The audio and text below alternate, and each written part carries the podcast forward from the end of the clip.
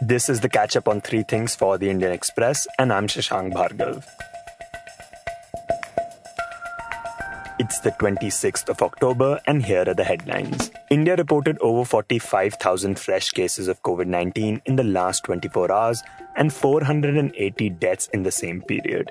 The death toll due to the virus now stands at over 1,19,000.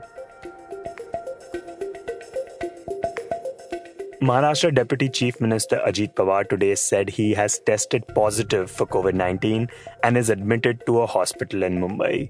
In a message, Pawar said that his condition is fine and added that as a precautionary measure, he has admitted himself to Breach Candy Hospital on the advice of doctors. The Gujarat High Court today began live streaming of court proceedings of the first court comprising the division bench led by Chief Justice on YouTube on an experimental basis. In a press release issued by the Registrar General on Monday, it was elaborated that the Chief Justice Vikram Nath on Monday passed an order for the same. Accessible to all, this would be the first instance when court proceedings can be directly viewed by anyone. The Supreme Court today kept in abeyance its October 16 order appointing a one man panel of retired Apex Court Judge Justice Madan B. Lokur to check the menace of air pollution. Solicitor General Tushar Mehta told the bench that the center has taken a holistic view of the matter and the draft of the proposed law on curbing pollution would be submitted before the Apex Court within four days.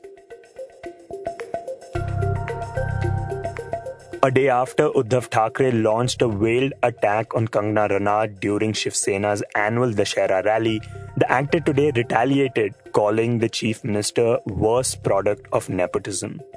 In the veiled attack on Ranaut for likening Mumbai to Pakistan-occupied Kashmir, Thackeray on Sunday had said that those who come to Mumbai for bread and butter are abusing Mumbai by comparing it with POK and described such people as namak that is ungrateful. Thackeray and other Shiv Sena leaders have been at the receiving end of criticism by Kangana over the death of Sushant Singh Rajput in June this year. This was the catch up on three things by the Indian Express.